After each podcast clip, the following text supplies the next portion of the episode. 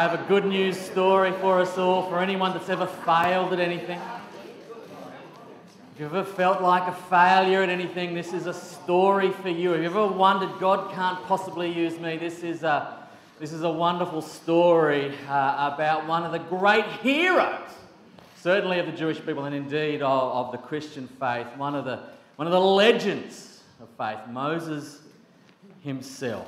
This is a story about how God uses failure. The story goes back in the 1980s. Hands up if you're old enough to remember the 1980s. Hands up if you're old enough to own a computer back in the 1980s. Apple IIc, I had one. Back in the 1980s when IBM was the big dog on campus in the world of computing. And that's right, great big huge things like this. Uh, IBM was, uh, the, was the, the place you wanted to work at. And the story goes a young executive made a very poor decision that ended up costing the company $10 million, which, you know, back in 1980s money was about 10 trillion, I think, but uh, such is inflation. It ended up costing the company $10 million. The founder of the comp- company, Tom Watson, called the young fellow into his office. The young guy sheepishly walked into the boss's office and said, Well, I suppose you want my resignation. Tom Watson said, Resignation? We just spent $10 million educating you. Why would I want you to resign? That Tom Watson saw it as an opportunity to learn from this young guy's failures. This is a story today that we've got about uh, a failure. It's a story about how God takes 40 years, in fact, to educate another young man by the name of Moses who fails terribly in his first ham fisted attempt to bring freedom to his people. One of the things I love about the Bible is that it doesn't paper over the failures of its heroes.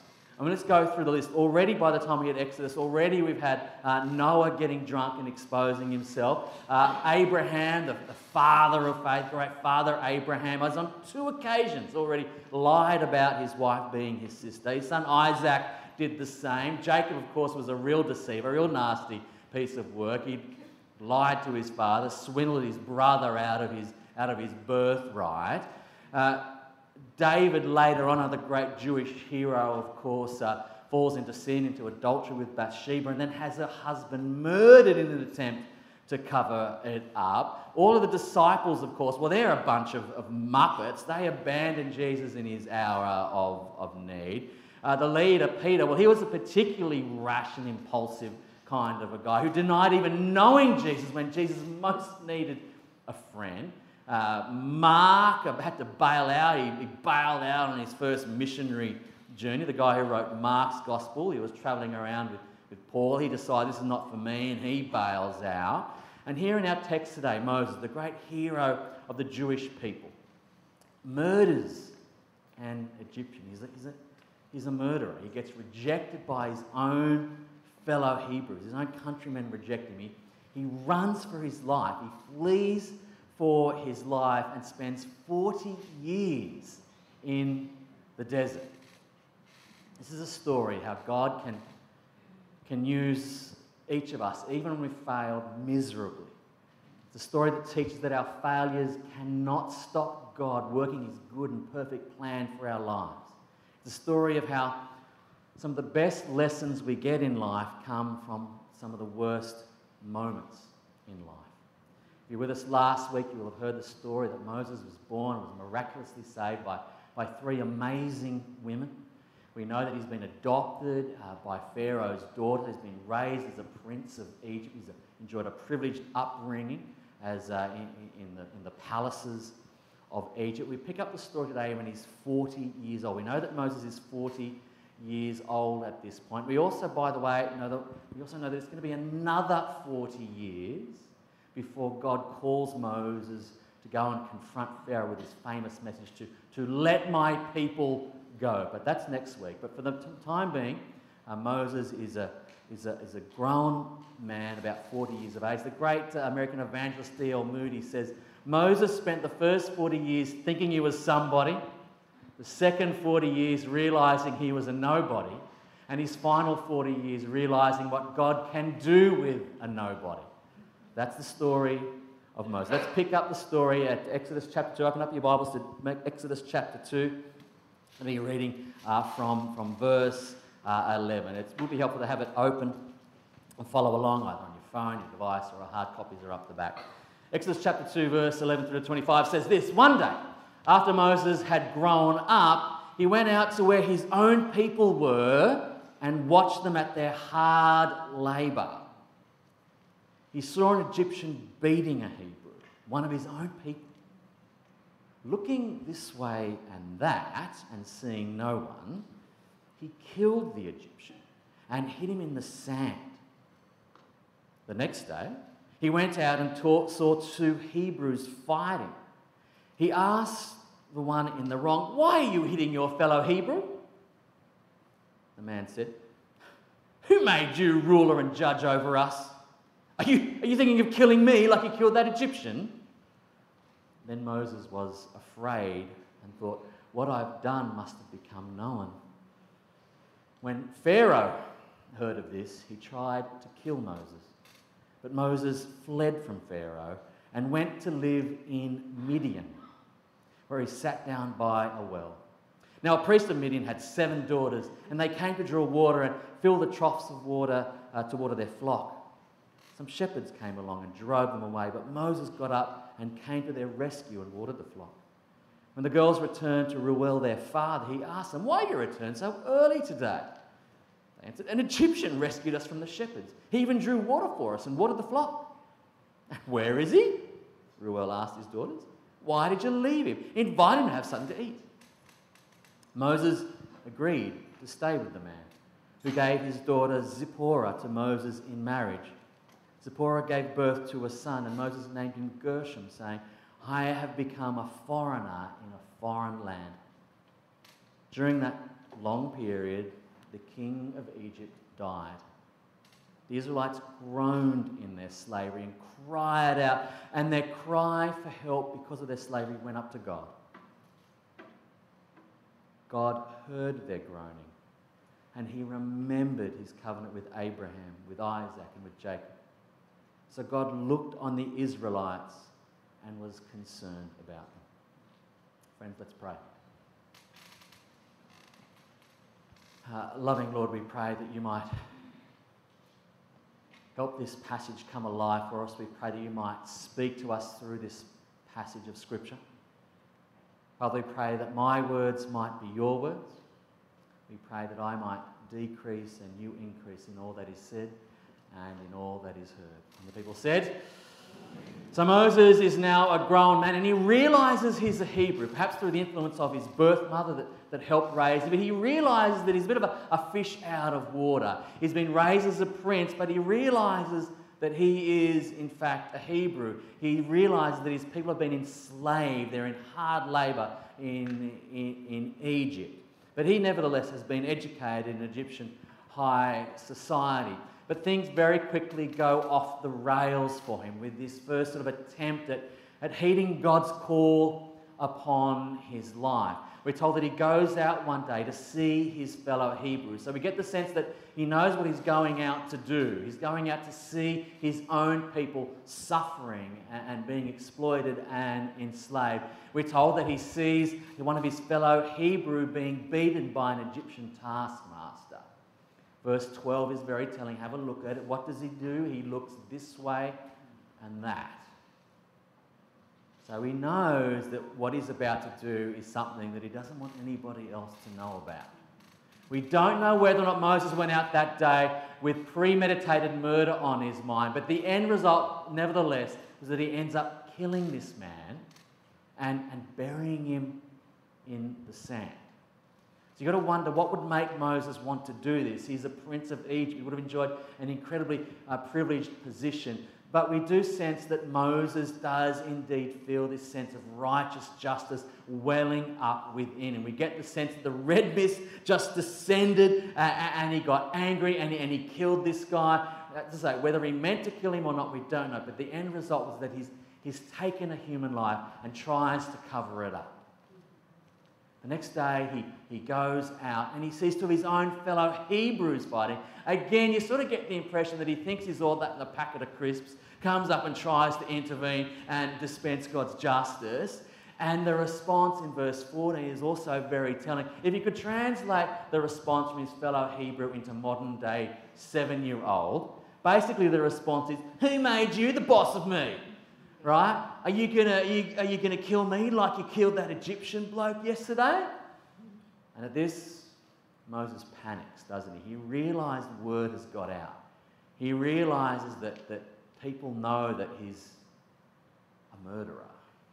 And indeed, we read that word makes its way up to Pharaoh. You get the impression that Pharaoh wouldn't have known about every single murder and altercation that took place in his kingdom. But remember, Moses is his adopted grandson.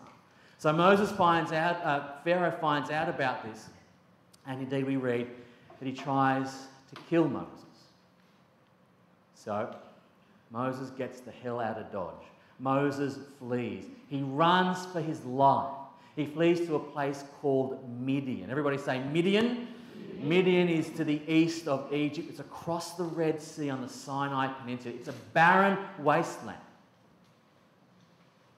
Contrast must have been stark for Moses at this point. Moses has gone from being a prince of Egypt to tending somebody else's flocks and herds. He's gone from being a somebody to being an absolute nobody. We don't know what he went through, but Scripture doesn't tell us what he was thinking and feeling, but he must have felt like an absolute failure at this point. We get the sense that he, he did feel God's call upon his life and he tried to have a go, but he's messed it up royally and he, he must have thought, this is it, it's all over. Um, Pharaoh's trying to kill me, I've blown my chance, that's it. I'm just going to live out my days out in the desert. He's living out in the boondocks and, and basically he, he makes his his life out there in, in Midian. He must have been thinking that it, it's all over, I'm done with, God can't possibly have anything for me to do uh, at this point. He must have felt in, incredibly deflated. He must have felt like a real failure. He must have battled all sorts of depression and, and, and confusion. So he spends the next 40 years out in a desert where God prepares him for an audacious assignment. Not just to save the one man. God says, No, no, Moses, got a much bigger plan for you. Not just to save one man, I want you to save my entire people. So it sounds pretty bleak at this point. The great hero, Moses, at this point, is at a real low point. This is the point of the movie where things are looking pretty dark and pretty bleak for Moses. But it doesn't doesn't end there. There is a little ray of hope at the end of this chapter. Have a look if you've got it open at verses 24 and 25. There are some wonderful verbs. There are four beautiful, magnificent verbs that describe what God is doing at this point. God is at work behind the scenes. God is at work in ways that we can't possibly uh, discern. While Moses is in his real low point, an exile living in a foreign land, God nevertheless hears his people groaning. He remembers his covenant promise. He sees the Israelites. And the NIV says he's concerned, but a, more, a better translation is that he knew them. God hears, he remembers, he sees, and he knows his people. Don't you love those verbs? By the way, God remembering here is going to be an important phrase. It is right throughout the Old Testament. God is often said to remember his covenant to, to Abraham. And when God remembers, it's, it's not a case of God having forgotten, it means that God is about to act. The last time we heard God remembering was back with Noah and the flood. Noah and his family are locked up in the ark high above the earth on the floodwaters, and God remembers. He's about to act. He causes the floodwaters to recede and, and liberates the people out of the ark to, to repopulate the earth. God is remembering and He is about to act. So that's the, that's the story in a nutshell. That's what's happening. That's the context.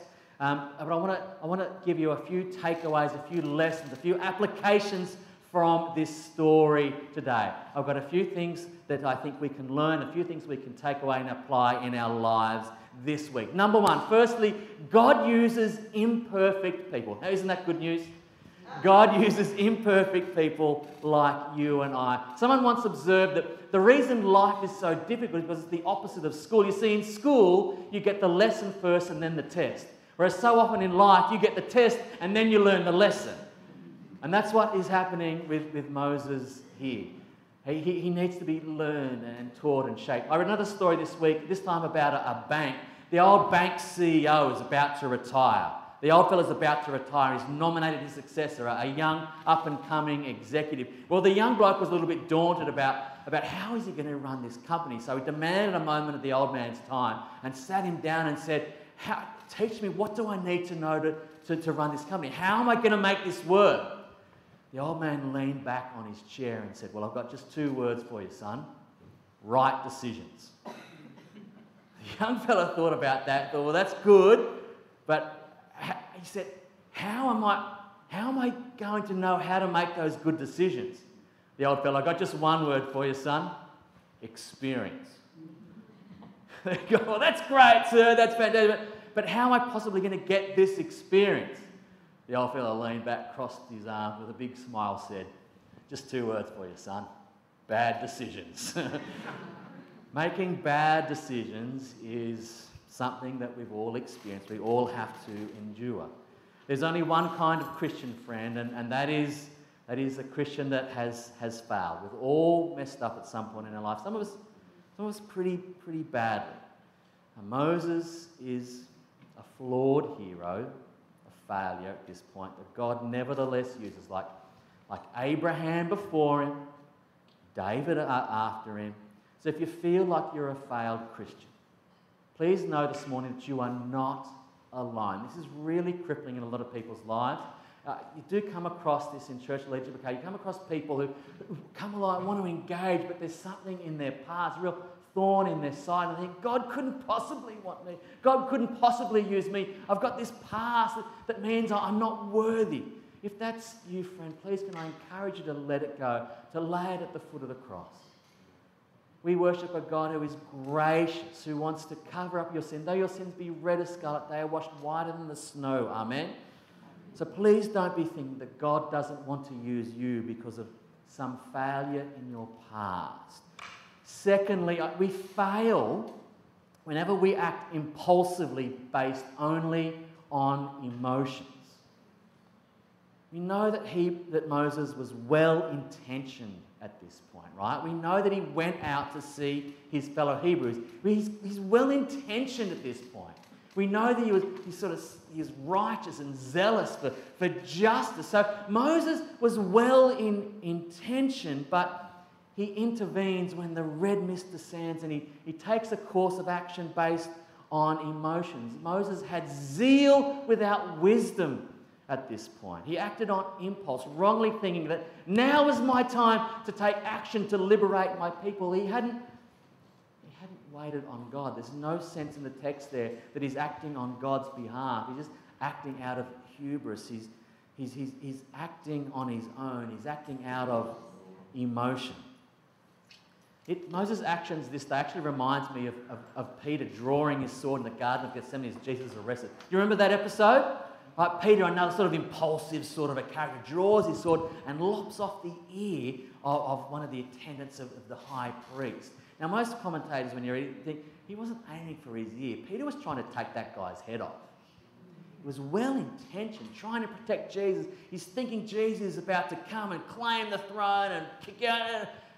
It was the wrong course of action. He was acting impulsively. Moses is acting Im- impulsively here. Or to give you a more contemporary example, when many people uh, come to faith, the music is playing and the lights are dimmed and the, and the smoke machine's going, and you come forward. Someone maybe told you that, that you're going to be healthy, wealthy, and wise. It, it's, if it's based only on emotion, your decision to follow Christ, it won't stick. You'll be like that seed that was scattered on the rocky ground. When the sun and the heat comes up, you'll It'll burn away your faith because you've got no root. Don't be making decisions based purely on emotions. Our emotions are, are part of who God made us, they're, they're part of the wonder of humanity. But you know, God also gave us an intellect, He also gave us reason. And He wants us to use, to use both. So next time you're tempted to act rashly, next time you're caught up in the emotion of a situation, can I encourage you to take a step back and just think is this, is this really a wise course of action? Is this, is this really what God wants me to be doing now? Thirdly, I think we fail when we act out of our own strength, as well as acting out of our emotions. We fail when we act out of our own strength out of our own cleverness. This is a big thing for pastors and for ministers. It's a big thing to try to just do everything out of your own cleverness. I got this. I can sort this. I can, I can handle this. There's no sense in the text here that, that Moses uh, was uh, waiting on God at all. He didn't check with God at all before he did this. He looked left and right, but he never looked up at all. So Moses here is acting out of his own strength, out of his own authority, maybe as a, as a prince of, of Egypt. He hasn't waited on God yet at all. It reminds me of, of Gideon, the story of Gideon, one of my favourite characters in the Old Testament, a judge uh, who had a mighty army. But God actually whittled down the army just to just 300 men before he could use Gideon. It's because he, at that point, only then was completely dependent upon God. Was God ready to use Gideon? Moses was well educated, but he hadn't let, yet learned about waiting on God for guidance. A wonderful uh, American evangelist, Chuck Swindoll, writes about this. And he, Chuck Swindoll actually thinks Moses knew that God had a special calling upon his life. He may have even known that God wanted to lead his people to freedom from bondage. But he says the problem was Moses did not bother to seek God's way or God's timing. Do you like that? Moses didn't seek God's way or God's timing at all. So, like so many others in Scripture, uh, and many still today. And to be honest, myself, if I'm honest with myself, we charge off ahead of God. We're running a- a- ahead of God. It's often when you're well trained, maybe with a few letters after your name, that you're most at risk of, of running ahead of God. I, I highlighted this, write this down. Self sufficiency is incompatible with spiritual maturity. Do you like that? Self sufficiency is incompatible with spiritual maturity. It's interesting parallel here, I think, with Moses and indeed Jesus in the wilderness. The basic temptation for Jesus out in the wilderness by Satan was the temptation to be self sufficient. You can do this yourself, Jesus. You can turn those rocks into bread. Do it yourself.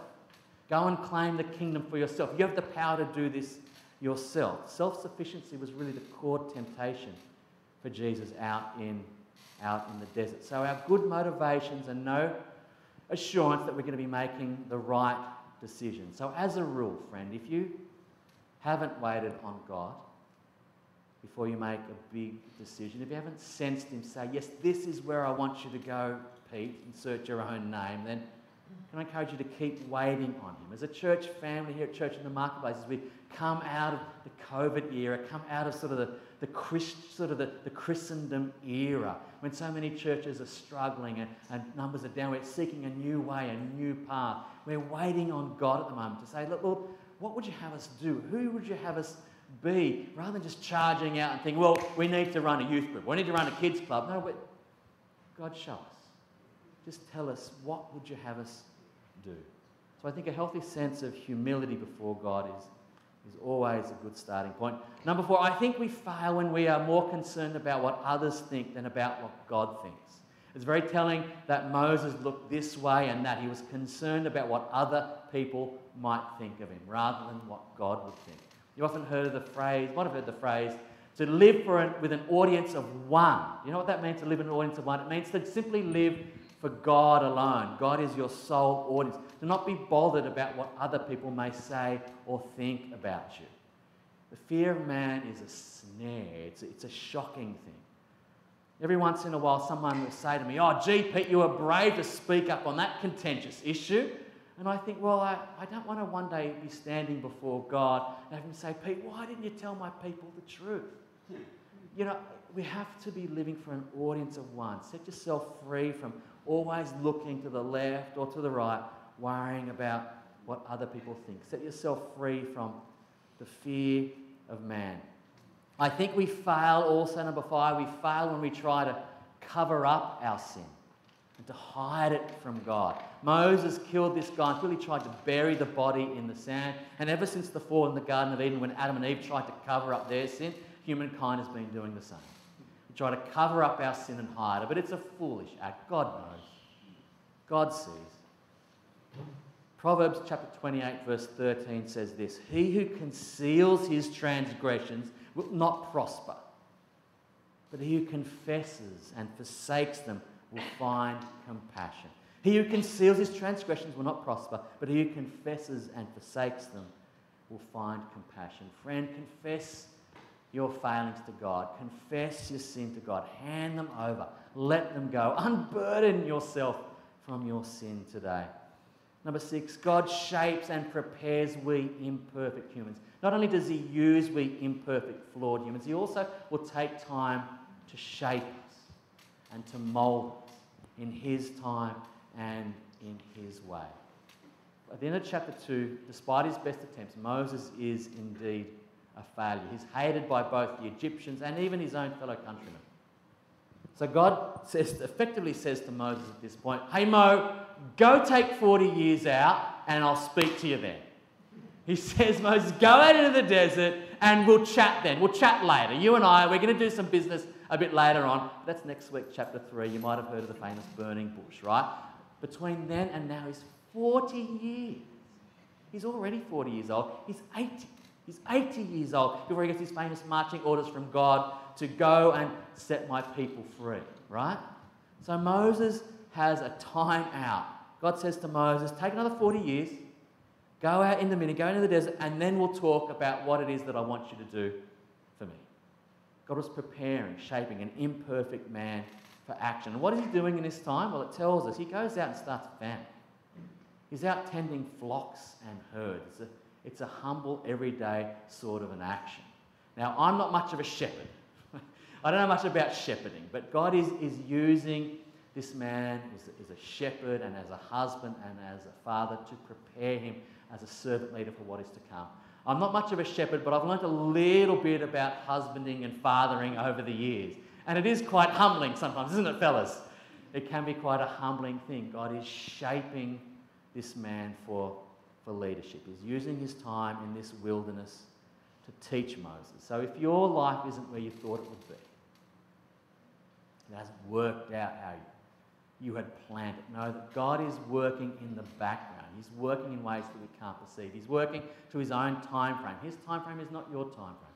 His ways are higher than our ways. His thoughts are higher than our thoughts. Know that He's working in your life, perhaps preparing you somewhere out there, out in Midian, or perhaps maybe here in Bondi Junction. God might be preparing, raising up the next great leader of His people to bring freedom and to bring truth here in the midst of the wilderness, the wilds of the city of Sydney in 2023. And finally, just simply, I want you to know, church, just know that God knows.